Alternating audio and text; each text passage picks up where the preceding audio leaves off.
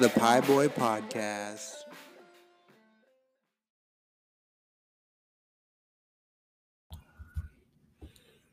Hey, welcome back to the Pie Boy Podcast.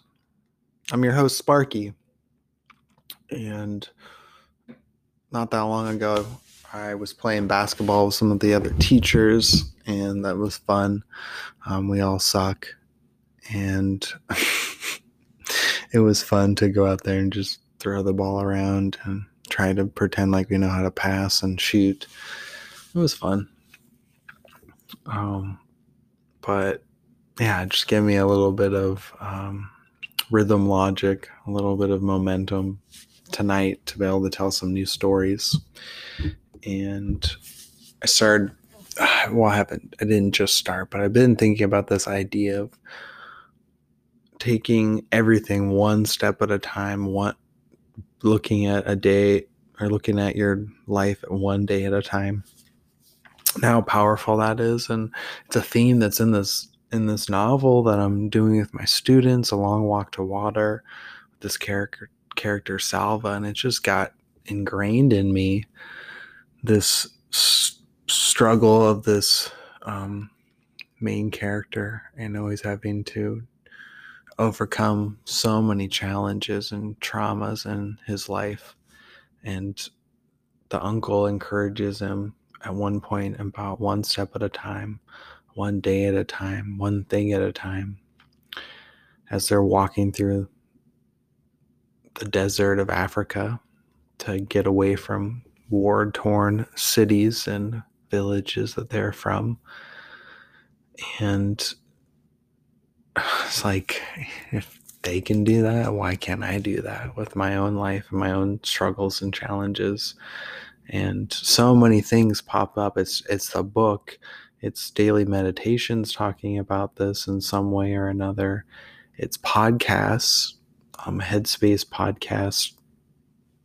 That's what it was about today. It was like four minutes of amazing stuff to think can get your brain going and in a positive mindset and all that stuff. And yeah, it's one step at a time. And that's how this this podcast is the writing of these stories and putting them into the book and all organizing the podcast and writing and editing and writing and editing and all the other random thinking and note taking and talking, talking it out. It's one step at a time. One step at a time. All right. So, that being said, let's get into the story. And this is episode 60 six zero. We just went into a whole nother double digit category. Feels good. And the chapters and the episodes don't match up. Chapter 69, Middle School Blues, is episode 60. So, welcome.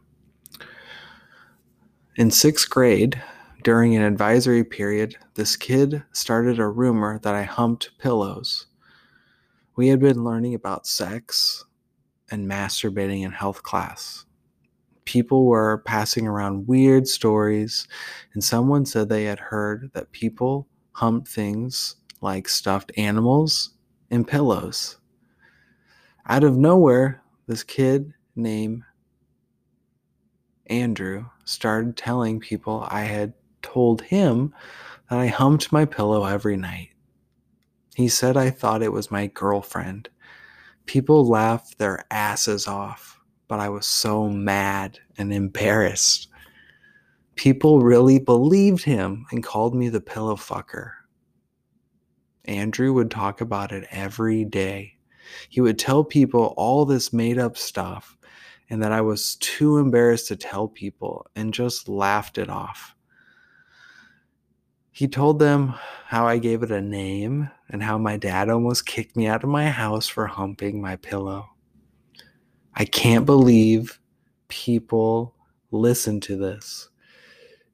He was the one that probably did it. He was a real freak kid. And honestly, if I never talked to him again, thank God. I was so excited to join the band until I got in the classroom with the teacher.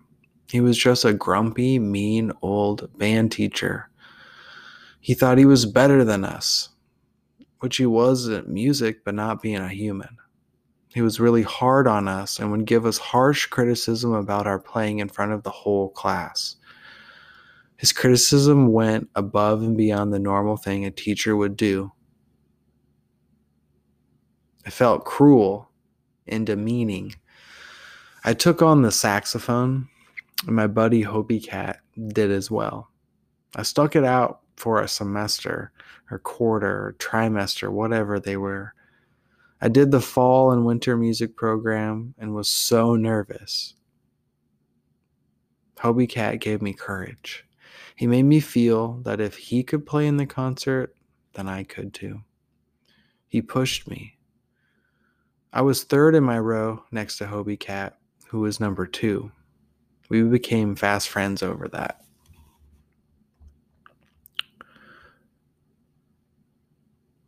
The girl who was number one was stupid good, but she had been playing sax long before both of us. Hobie Cat was one of the reasons I stuck it out. I did it for him and myself, but I also did it for my grandpa. My dad made fun of me for wanting to learn how to play music. He said sports were way cooler. I gave up PE to be in band, and that was tough. In the end, I made the mistake of not turning in some of my practice sheets, and even though I did practice, obviously I was practicing if I was third in my music row. This guy was just too fixated on the paperwork and not the work I was doing. I had straight A's in my classes, but somehow I managed to get an F in band because of all the bullshit with the homework and the practice sheets. This probably sound irresponsible, but I thought the teacher lost my stuff and he didn't like me for some reason. My dad was so shocked when I got that F and was called in for conferences. My dad and the teacher got into it a bit, and he refused to give me at least a C or a passing grade. He said I did nothing and talked very badly about me. My dad tried to explain I was a straight A student, but he didn't care.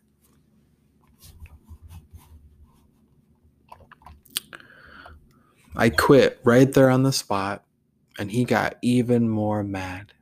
He made me feel so small and worthless.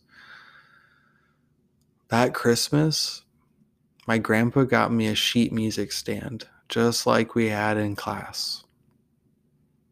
I was so scared to tell him that I quit, but on Christmas morning, I had to unwrap his gift. He was so mad he didn't talk to me for hours. Then he gave me this big lecture about finishing things we start, no matter what the issue is, and do that so I would not regret things in the end. I learned a lot from that situation. I do regret not getting back into music till after high school. I think I could have had some success and a ton of fun with it if I could have stuck it out longer and not been pushed away by mean people that made music not fun.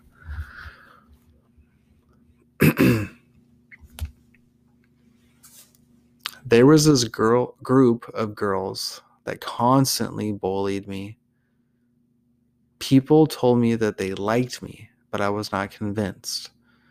They treated me like dog shit.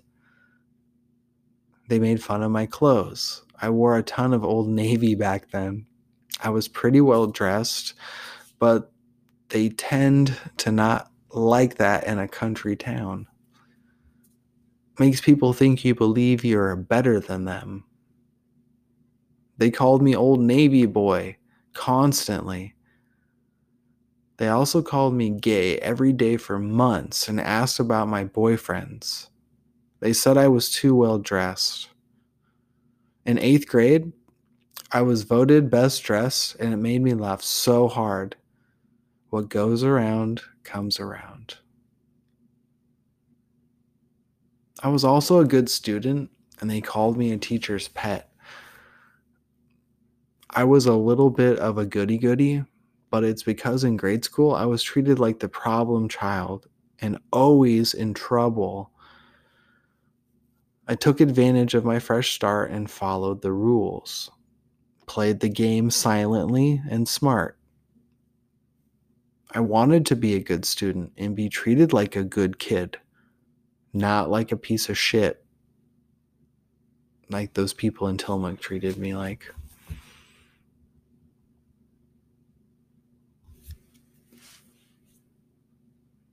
This group of girls made fun of me for having arm hair, leg hair, armpit hair, and facial hair in sixth grade.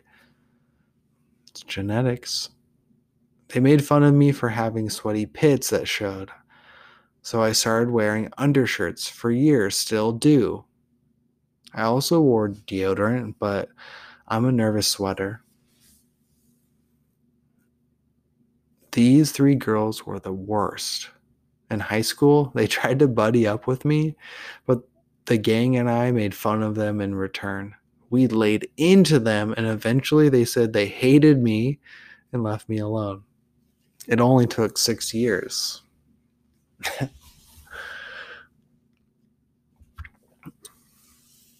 in seventh grade, we got fascinated with destroying the boys' bathroom next to the math classrooms outside by the recess area.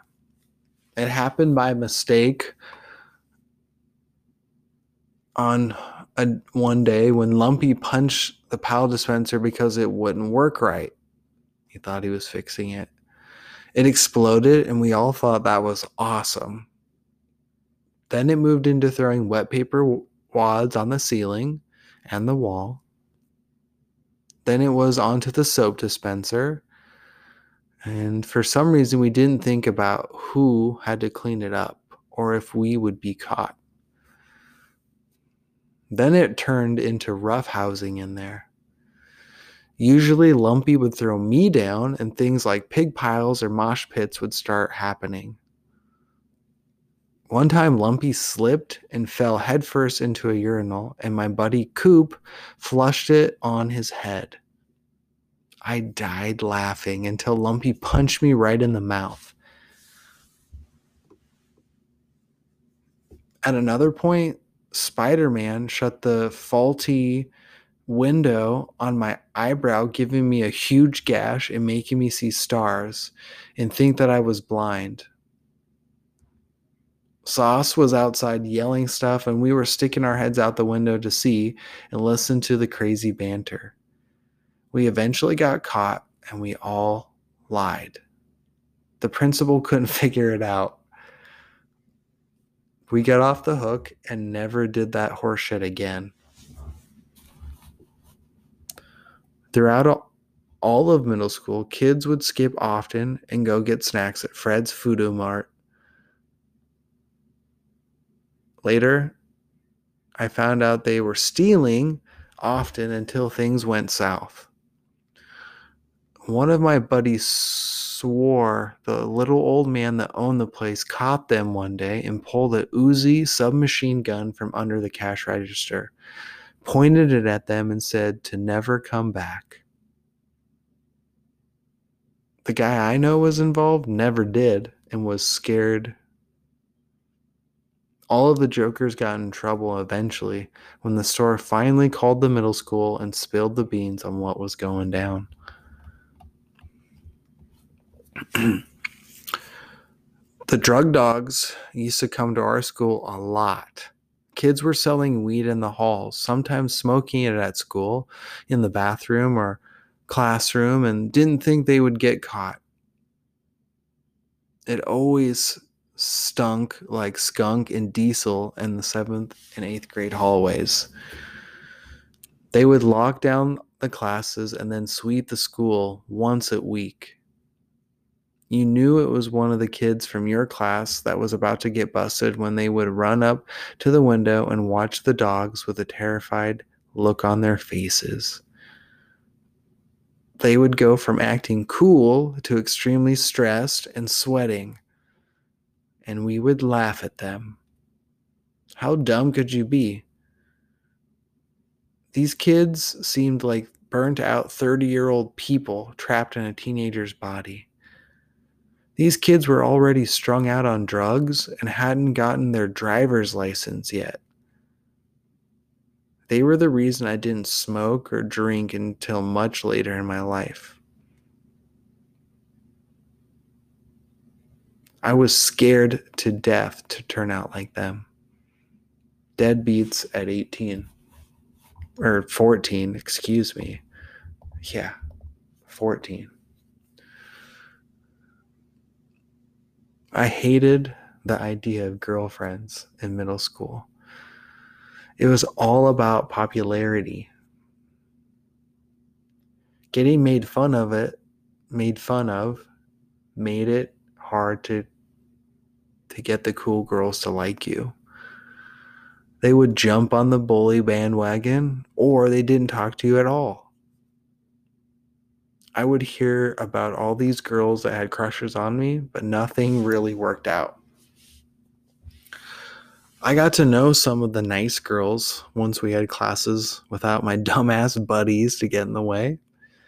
They were always surprised by the real me. They didn't realize I was smart or sensitive. Way more advanced than my buddies back then. I had been through a lot, and it made me seem older and wiser. I felt out of place in middle school. I felt like I didn't fit in, even though I did. And that was mostly because of sports. Most people thought I was a quiet jock. I was really a nerdy jock with a lot to say.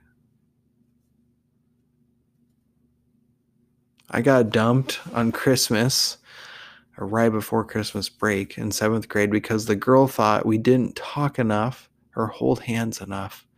We never even kissed.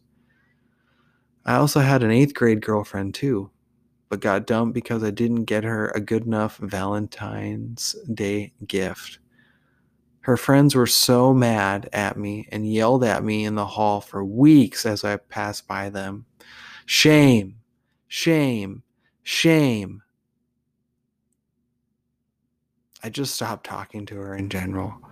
It was a confusing time yeah, I was pretty lost and pretty scared. Most of my teachers treated me well and had good things to say about me. They thought it was weird though how I could be in this be this nice, quiet, hardworking kid in class, but then I would flick this switch in PE and on the sports field or court I would be this loud, aggressive, and confident alpha kid. They said I should try to go somewhere with that. They said I had a dual personality. In sixth grade, I vividly remember Mrs. Peoples teaching us about the importance of turning work in no matter what.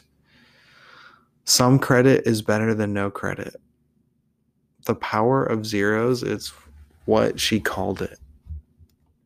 Mr. Layton was my hero. Mr. Clark was a close second. They were my football coaches and teachers. The language kids used in Molalla was way more dirty than most of what I heard in the Tillamook County education system. I will never forget this one girl saying that her parents had walked into the wrong hotel room and saw a couple of gay dudes butt fucking on their vacation to Cabo. I was floored. What the hell was she talking about? I had never heard a girl or any other person say stuff like that. I got in trouble in the library when I heard her say that to another student in our class because I started asking questions. What do you mean they were butt fucking? It was one of the many moments of losing my innocence in middle school. At that point, I didn't know much about being gay or what gay sex meant. People talked down about it and said terrible things. That only drove me to want to know more and know the truth. Deep down, I knew they were wrong. They were just scared. And I was open to the new information.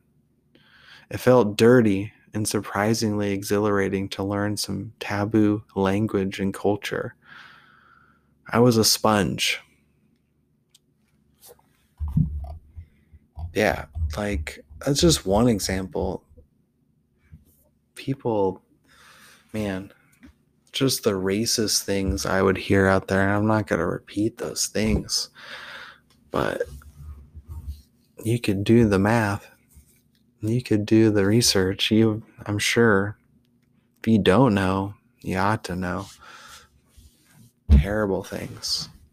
But yeah, I just remember, I think this when I started forming the idea that people that are like homophobic a lot of the time, I said it in the story a little bit, I want to unpack it.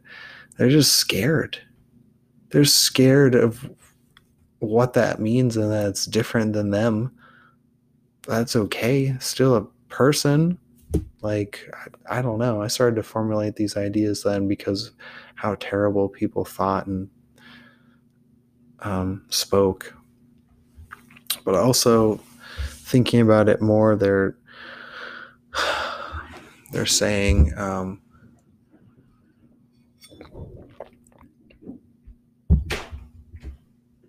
excuse me i need to take a drink of water um, but yeah scared that they might like it or scared because they're some of the most homophobic mean terrible people are probably closeted and i started to realize that kind of stuff in middle school and start to formulate what that meant. And these like angry, scary people are just like deep down want to like experience this, but don't know how to express it and are too scared to be who they are. Yeah, it's like big stuff. But when you start to become a teenager, you start to become way more aware of the world and things. And that started to happen for me way early on definitely driven by the culture and different people I was around um, at school, like people I didn't really know, but just hearing them talk, just listening and being aware of like, whoa, what are they talking about? Yeah, those are some of my favorite moments I'd bring up to my friends, like, dude, check this out. Like, do you know about this? Did you ever hear this? You're not gonna believe what so and so said. there's so much to unpack here I think going back to Andrew and the pillow rumors, humping pillows. I told my wife last night. I don't think I've ever told her the story, and she couldn't believe it. It's funny, but it's also so screwed up. And it's a little bit traumatic, but at that point, that wasn't as bad as other things that happened to me. So I would just be strong and be like, What are you talking about? And just laugh, like, Wow, man, you have a great imagination. You are out there, dude. You want a medal? Like, good job for trying to make me look like a freak show. And, like, yeah, maybe you did do that, but that's not my thing at all. And maybe I shouldn't call you a freak, but it just doesn't feel right. Um, just because what people the way people made me feel about it even though it wasn't true so hurt, hateful and hurtful at the same time and uh, oh middle school and those girls oh they were the worst and thinking of to like a connection between how those girls treated me and uh, the teachers talking about how I had would flip this switch just go and be Mr. All American, state champion, blah, blah, blah, or nerdy, quiet guy in the classroom or whatever you want to call it a scholar scholar and a gentleman whatever I, people teachers would say. But yeah i how i got these people back my revenge on those girls i forgot about this. I was thinking about it today. I was listening to music trying to find my uh, 1999 2000 2001 2002 vibes for middle school transition into high school in the early 2000s but uh I started thinking about oh man, I lost my train of thought. Stupid. Um oh yeah, in PE, once I quit band, I did I went back to PE and I remember it was Miss Haddon's class with my buddy Sauce and buddy Anthony and uh, Snake was in there and some other people maybe Kid Kyle. I can't remember. But I remember just going off playing dodgeball and the three girls or I can't remember if it was girls versus guys, which I don't know why the teacher would do that. But it was probably mixed. But I just remember them being out there and one of them specifically and just like unloading dodgeballs on her as hard as I could hey, we're playing and they're soft. And teacher didn't say you couldn't throw super. I was only in sixth grade, but as hard as a sixth grader could throw it and just like blast her in the face one time in the back, arm just like throwing multiple. And I did the whole trick shot, threw the ball up in the air, and then she looked at it, or one of them looked at it and just blam. Yeah, I definitely took my anger out on people that way. I start to think about it more and more. Um, I did that a lot. I remember in dodgeball in high school doing that. In all sports, I do that. I treat the other team like whatever thing I was going through and just channel it into them, sometimes good, sometimes bad. And that started in middle school for sure. And what stopped people like Andrew and the girls really from making fun of me is when in seventh and eighth grade that I kind of matured and started lifting weights and playing football and basketball and really competing and winning and working really hard and stuff. And yeah, I would dominate some people, like my own team and the other team, and people would notice and be like, damn, dude, you have to do them dirty like that. But I did it was inside of me. I had to get it out, and they just happened to be in my way. And all that trouble and madness started in middle school for sure. Because I wasn't about to be made fun again. And when once I did that, the point of the story is that it stopped. People stopped messing with me. In high school, there was a few weird people that didn't understand, but my friends backed me up and dealt with them um, in whatever way, positive ways. Hmm. Um, but yeah, it stopped. It stopped real quick once I'd flick that switch and be the sporty spice version of myself. yeah, what else though? Oh, middle school, so many things. There's so many stories I I can't. It was hard to pin down a lot. There's a lot of mini stories, and I'm sure I could have Sauce and other people on and tell more stories that they remember. There's a whole section of the school for sixth, seventh, and eighth graders in a mixed class, and now they call it loop. And I think they might have called it looping then too, but they also called it um, multi age, and that was insane. The kids would come out of there wow, they were something else. and some people that I know might hear this and be like, dude, screw you. That was me. But sorry, it there was some kind of difference. They separated all of us for a reason, and some of them good and some of them bad. And uh, yeah, one of the kids that came out of the multi age at first I would have thought like, ah, can't make fun of this guy because he definitely had some barriers and some issues going on, and all of us like tried hard, really hard to be nice to this kid that was part of that whole multi-age thing. And for some reason though, he thought he was the like recess security slash monitor person and he had a whistle and he had a vest and a badge and a notepad to write our names down like what's your name? after we would like kick a ball into people or like be rough housing or something and be like dude screw you. Like you're not gonna tell us and write our name down. Like are you kidding me? And the recess monitors were already mean anyway, so we didn't need this dude on us. And one of my favorite stories with him, and I'm not saying it's okay to make fun of this guy, but like later in life, we found out he wasn't such a good person. And it made us think a lot differently about how we tried to be nice to him, even though we kind of made fun of him a little bit.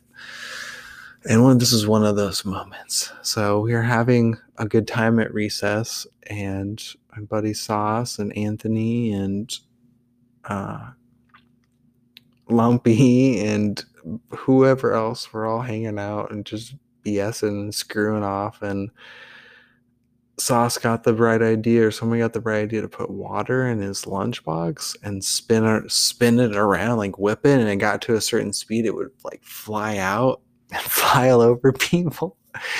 And they're doing we're just laughing like how hard like how much they were into it and just like do it again do it again lumpy is egging them on or let me do it. And here comes the freaking recess monitor wannabe kid from multi-age and starts harassing us uh, about it. And we're just like yo like screw off. Like leave us alone. Just get out of here. We're having fun. And he won't leave and he's like asking all these questions and like i'm gonna tell so and he's about to blow the whistle and raise his hand so they see him and they come over and ask questions about what's going down. And saw starts spinning it. And he's like tell me what's in there. The one kid and frost piss! And how the water flies all over him and all the people. And he like goes running and possibly crying i can't remember but i know he went running and was all embarrassed and we laughed and laughed and laughed about that and then come to find out like that's my one memory i remember about this kid i know he was involved in other weird things with us like trying to tattle on us at recess in sixth and seventh grade. But he ended up being like a pedophile, like a child molester, or something crazy like that. And I remember when we found out about it, it was in the paper or something, and we may or may not have been at a party, and people are like, dude, remember that blah blah blah kid from multi age? It was the recess monitor. Yeah, the one you told the stories about? Yeah, man. Guess what? Blah, blah, blah, blah. Told us that stuff about him being a pedophile. And I think he went to jail and everything over some weird stuff in Molalla. And don't, like, I'm just the messenger. And just some weird stuff that had gone down. Like, what a weird experience from a funny story, if you if you will. Oh, middle school and the bathroom thing. Oh, I told my wife about that, and she was like, "You little shits! I would have whooped your ass." Yeah, we deserved it. It just got out of hand. At first, it was honest.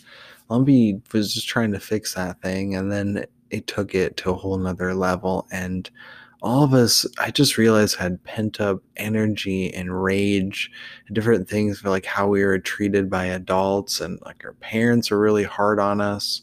And we weren't bad kids per se. They just freaking were way more rough and tumble with us. So I'm not trying to make excuses, but we had to take that shit out on something instead of each other. And we kind of did, but we didn't fight and brawl like my parents did back in the day when they had that kind of energy or things going on at home or whatever. We just busted up bathrooms. and sometimes got hurt from roughhousing. Yeah, and the whole eye thing. Oh man, it's so embarrassing. Mr. Layton totally called me out. It's like, dude, what's going on with your eye?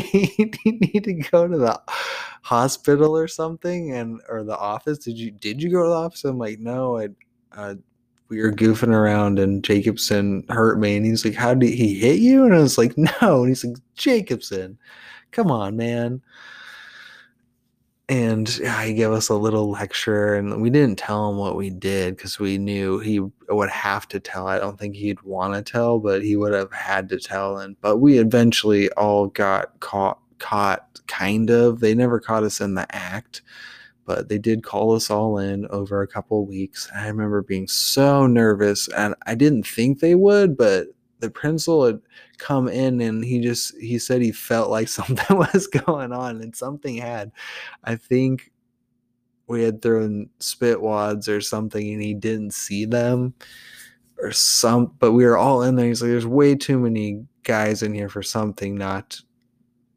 not to have gone down. And uh yeah that was the beginning of the end on that one and I remember talking to both principals. We talked, I think all of us talked to both of them. Oh, I can't remember their freaking names. Weird. Oh, Mr. Valley was one, but then there was another one.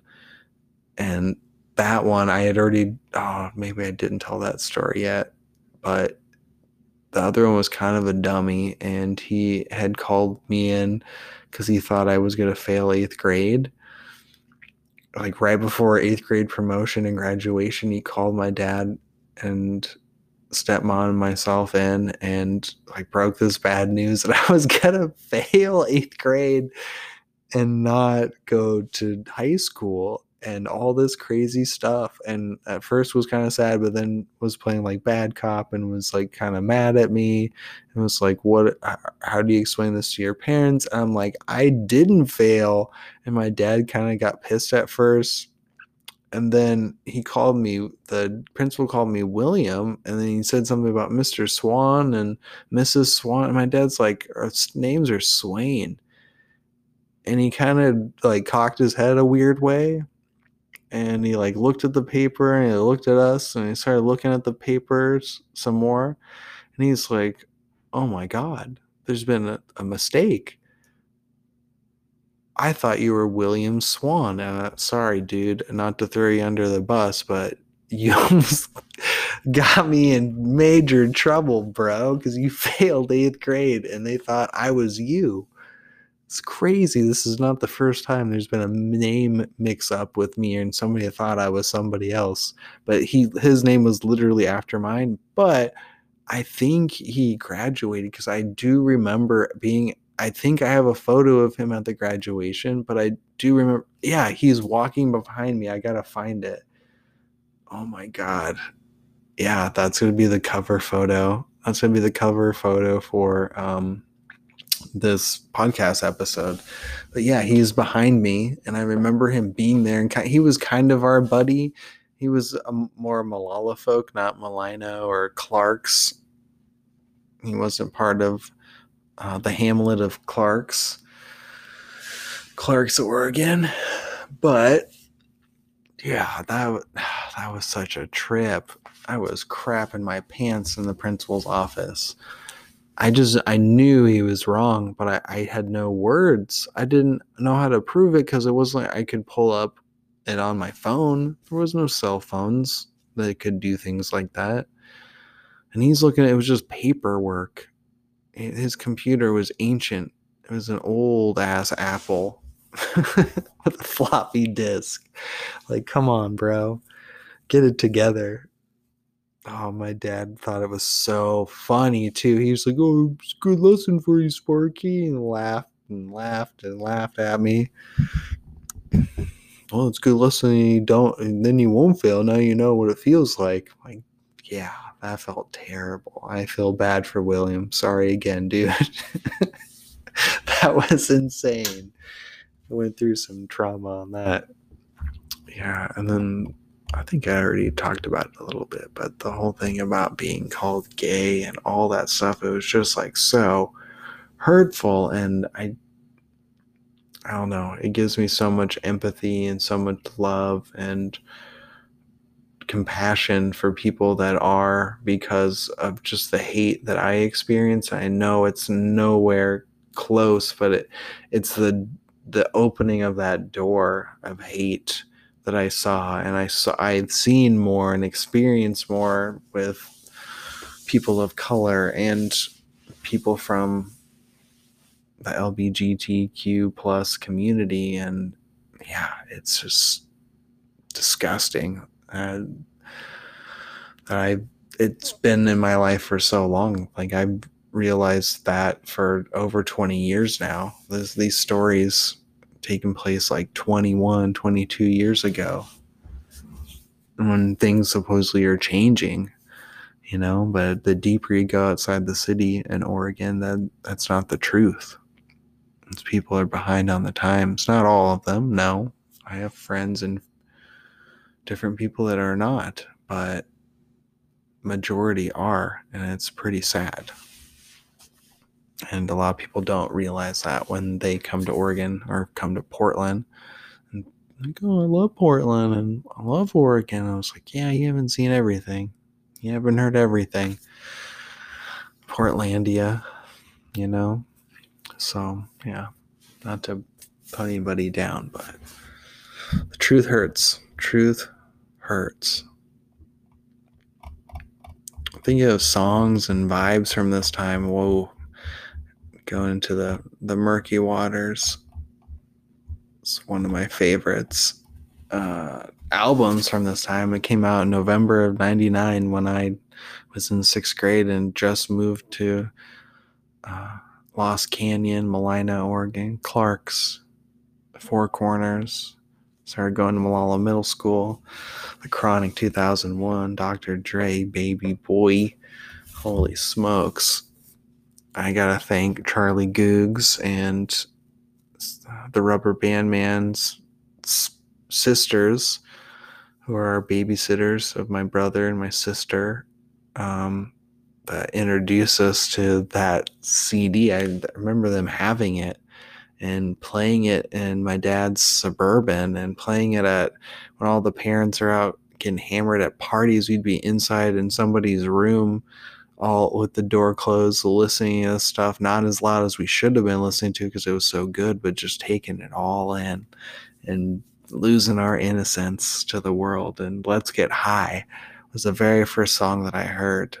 And it just gives me middle school vibes and the rest of my life vibes.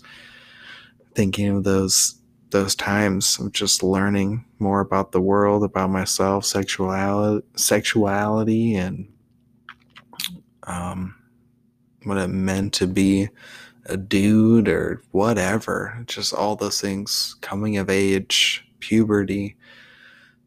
Yeah, that song blew me out of the water. The whole album, but Act Right was the other song too. Down, down, down. Trying to think of freestyle to that at some point. But my dad would list, let us listen to it, and he would just like shake his head and be like, wow. your parents let you listen to this? No, but you do. You're the only parents that do.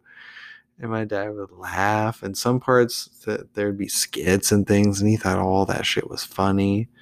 And I know he liked some of the stuff, like it's undeniable the beats and the words. And yeah, there was a lot of hateful and like crazy shit said in those songs, but that's just that's just art and that's just a time period and a movement and G funk and hip hop is just a, a, a time capsule of 2000s like late 90s 2000s right there. Oof. yeah. And I remember being like oh man. Nobody else knows about this. I felt so cool and kind of isolated listening to the, that record. And then another one from that time period that was huge was Brain Stew by Green Day. That one sits in my heart because I had been a little kid in Tillamook and listening as it came out on the radio, but it stuck with me. And as I got to understand the world more and the, and have more feelings and emotions and traumas and graces, I was able to make associations and connect the feelings in those songs more to the what was happening in my life and Brain Stew for sure and I pick it too because it, at that time I remember being like going to a baseball game or riding home from practice, football, baseball, basketball, whatever. My dad was usually always the one driving me around, unless I got to ride with somebody else. But he's either coaching or driving me somewhere to be coached, and we listened to he liked modern rock station in our 94.7 NRK because they play like Nirvana and he liked Green Day a little bit. Brain Stew is a little more harder. I'm sure it made him think of like Black Sabbath and bands like that that he liked. It all is connected in some way and evolved from each other. And I remember singing that song with him. And turning it up like oh turn it up sparky come on song's good. Another one from that time uh, also like area association that i grew up with and took with me and could understand more was santa monica by everclear. Yeah that song always spoke to me and it made me feel things about my past and my present and my future and yeah it's just a beautiful, beautiful songs. That and another time capsule. 95. My upbringing from 95 to 2005, like so much shit went down and so much stuff happened and changed. Change was the only constant. And these, all the songs and shit speak to it. Weird, weird vibes, reflections and connections. But I think the time has come to wrap it and say until next time and happy hunting out there and go listen to my picks song picks of the week. Think about your middle school songs and think about your middle school moments and how those things connect to now and how you were shaped by moments that happened then I think you'd be surprised. It's like a little treasure chest, time capsule, hybrid. Could help you now, could help you move forward, just help you be a better person. Maybe. I don't know. All right. Peace out.